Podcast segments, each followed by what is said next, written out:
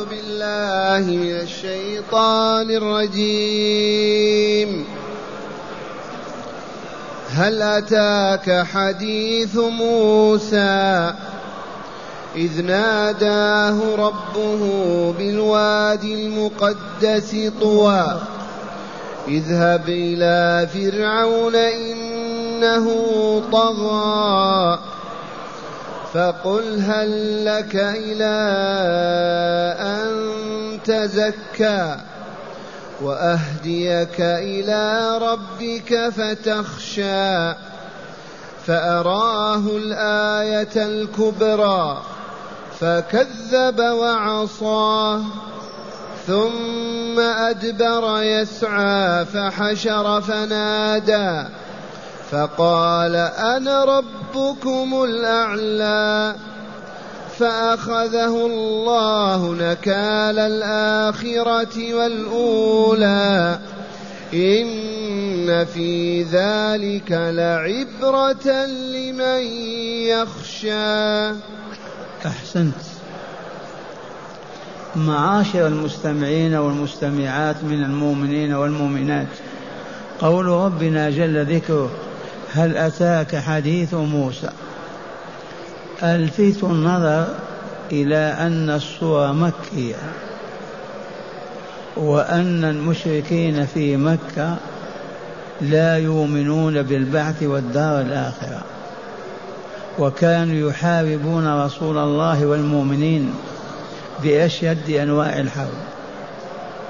فكان النبي صلى الله عليه وسلم في حاجة إلى من يسليه؟ إلى من يخفف عنه آلامه وأتعابه إلى من يشده ليثبت على دعوته وهو يواجه العجب من المشركين في مكة. فهذا تعالى يسليه ويخفف تلك الآلام عليه فيقول له هل أتاك حديث موسى؟ من موسى هذا؟ هذا موسى بن عمران. رسول الله صلى الله عليه وسلم إلى بني إسرائيل. هل أتاك حديث موسى؟ قصته وما جرى فيها وما تم فيها. فقد ذكرت في كثير من الآيات ولكن هذا من باب التذكير والموعظة. هل أتاك حديث موسى؟ إذ ناداه ربه بالوادي المقدس طوى. ناداه ربه نداء بلا واسطة كفاحا. بمكان مقدس طه يسمى طوى وفي لغة أخرى طوى والكل واحد طوى وطوى. وادي المقدس.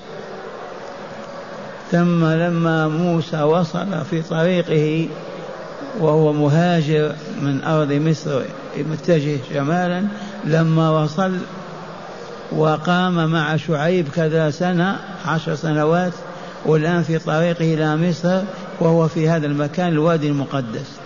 ناداه ربه أي يا موسى. ماذا قال له؟ اذهب إلى فرعون إنه طغى.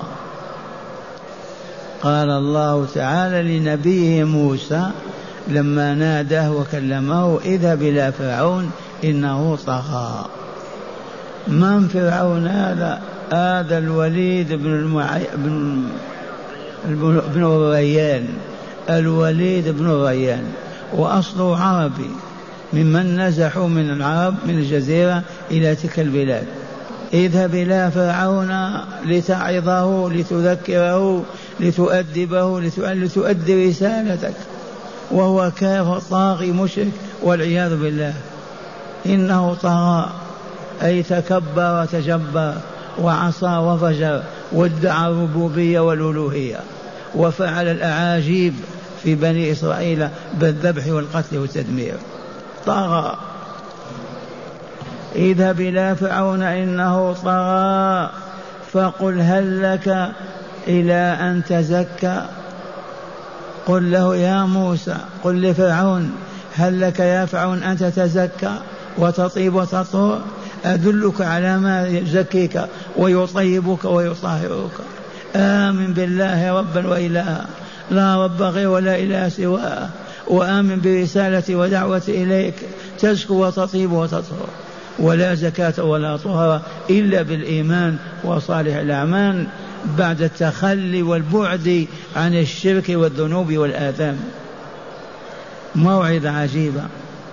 هل أدلك على إلى أن تزكى أصلا تتزكى؟ أي تتطيب وتطهر. كيف ذلك يا موسى؟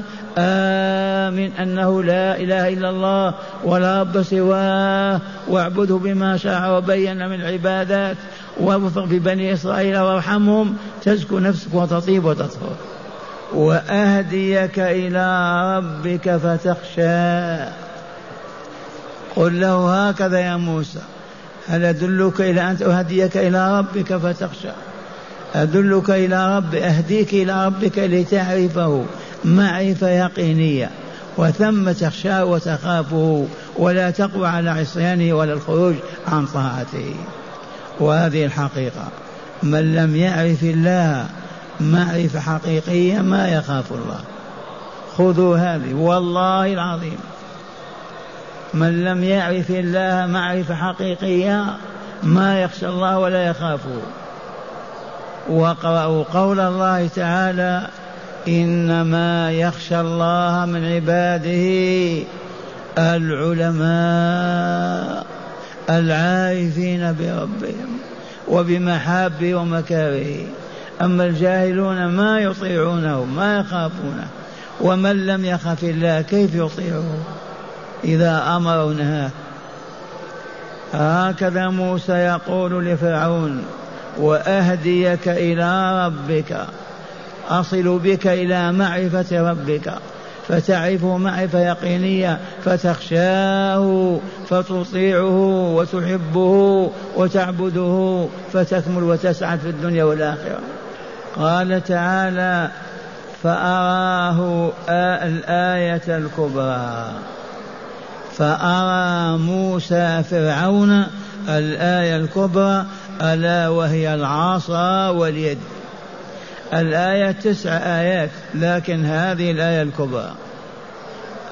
لما جمع فرعون السحرة وكانوا ألوفا في واد واحد أخرج موسى عصاه فإذا هي ثعبان تلتهم كل تلك الحيات والأفاعي التي صوروها في السحر.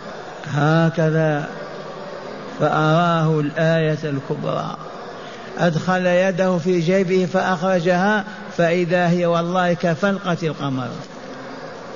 وهو يشاهد وبنو إسرائيل يشاهدون والدنيا قائمة. أية آية أعظم من هذه. فأراه الآية الكبرى. فكذب وعصى. كذب فرعون. بما دعاه إليه موسى وما طلبه منه وعصى وتمرد وخرج عن الطاعة ولم يستجب والعياذ بالله. ثم أدبر يسعى. رجع الوراء يسعى ليجمع رجاله وجيوشه للحرب في نظره الفتنة. ثم أدبر يسعى فحشر فنادى. جمع قومه ورجاله وقال أنا ربكم الأعلى. لا تخافوا من موسى ولا ما يقول ولا ما يدعيه ولا ما عليه بنو إسرائيل. أنا ربكم الأعلى. بهذا اللفظ الصريح إذا فأخذه الله نكال الآخرة والأولى وبين الدعوتين أربعون سنة. الأولى ما علمت لكم من إله غيري. في حفل وجمع عظيم منذ أربعين سنة لما بدأت دعوة موسى قال ما علمت لكم من إله غيري. هذه الأولى. ما علمت لكم أيها الناس من إله غيري أنا. أنا إلهكم لا إله إلا أنا. بعد أربعين سنة ودارت الدائرة وقال الثانية الآخرة أنا ربكم الأعلى. فأخذه الله بالآخرة والأولى. عذبه بالآخرة والأولى وأهلكه. بكلمة الأولى ما علمت لكم من إله غيري. وبالثانية أنا ربكم الأعلى. فنادى فقال أنا ربكم الأعلى. فأخذه الله أي بالعذاب نكال عذاب الآخرة. أي قول أنا ربكم العلى والأولى ما عنت لكم إلا غيري. ثم قال تعالى إن في ذلك لعبرة عظة لمن يخشى.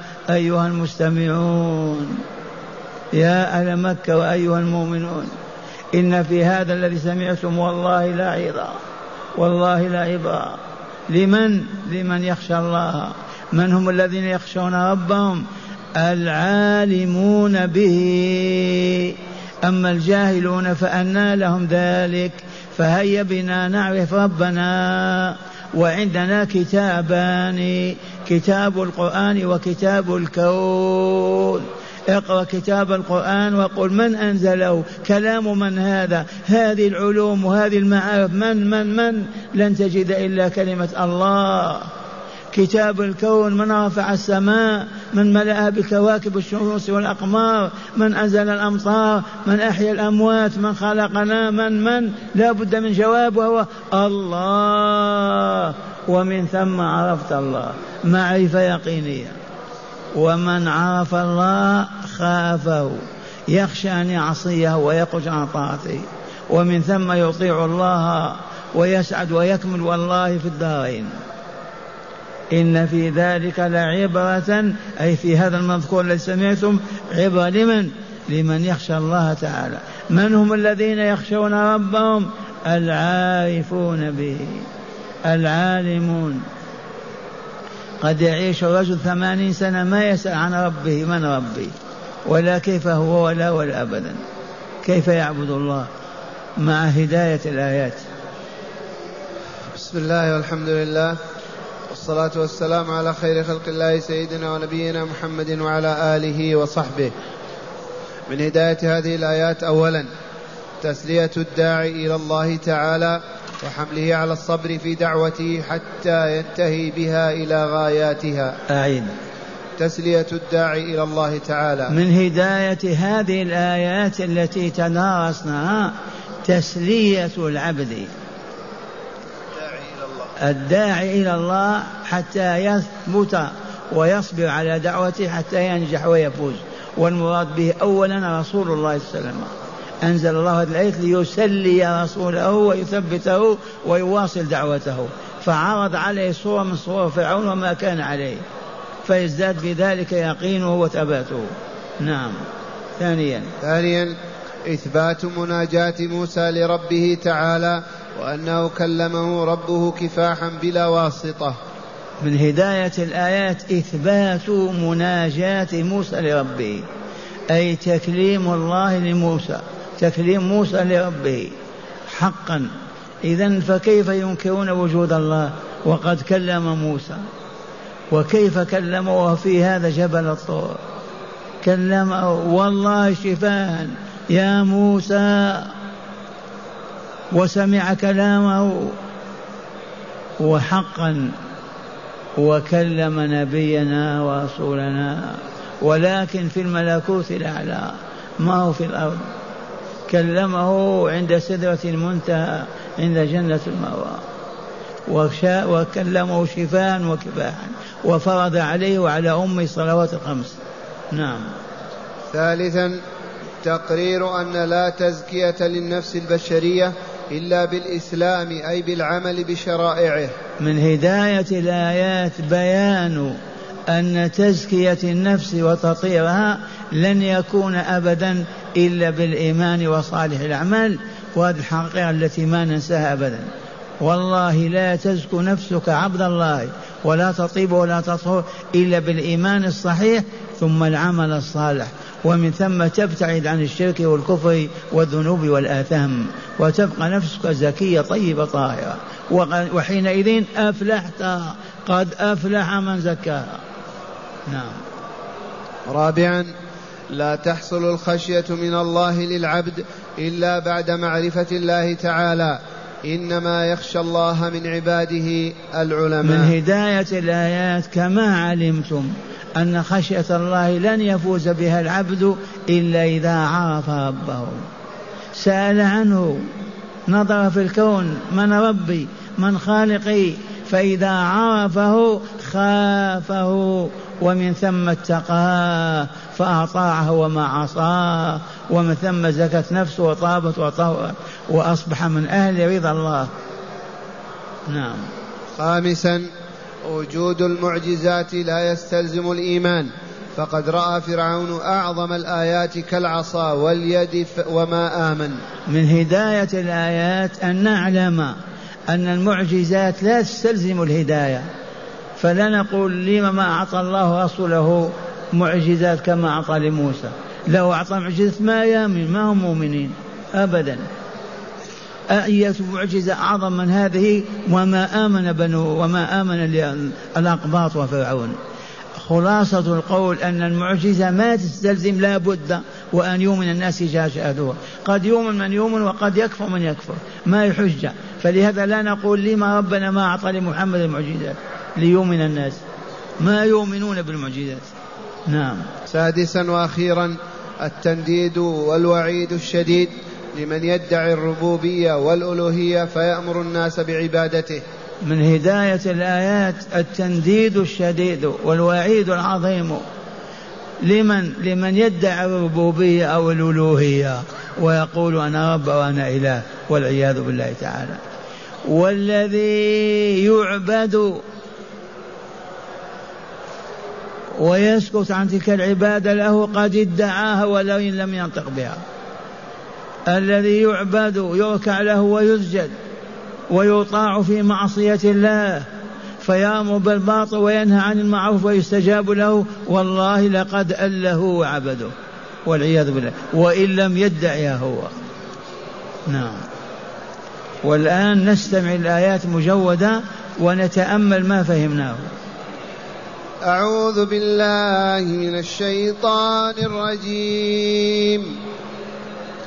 هل أتاك حديث موسى إذ ناداه ربه بالواد المقدس طوى اذهب إلى فرعون إنه طغى فقل هل لك إلى أن تزكى وأهديك إلى ربك فتخشى فأراه الآية الكبرى فكذب وعصى ثم أدبر يسعى فحشر فنادى فقال أنا ربكم الأعلى. فأخذه الله نكال الآخرة والأولى. إن في ذلك لعبرة لمن يخشى. اللهم اجعلنا منهم. عرفتم نكال الآخرة والأولى؟ ما هي الآخرة؟ أنا ربكم الأعلى.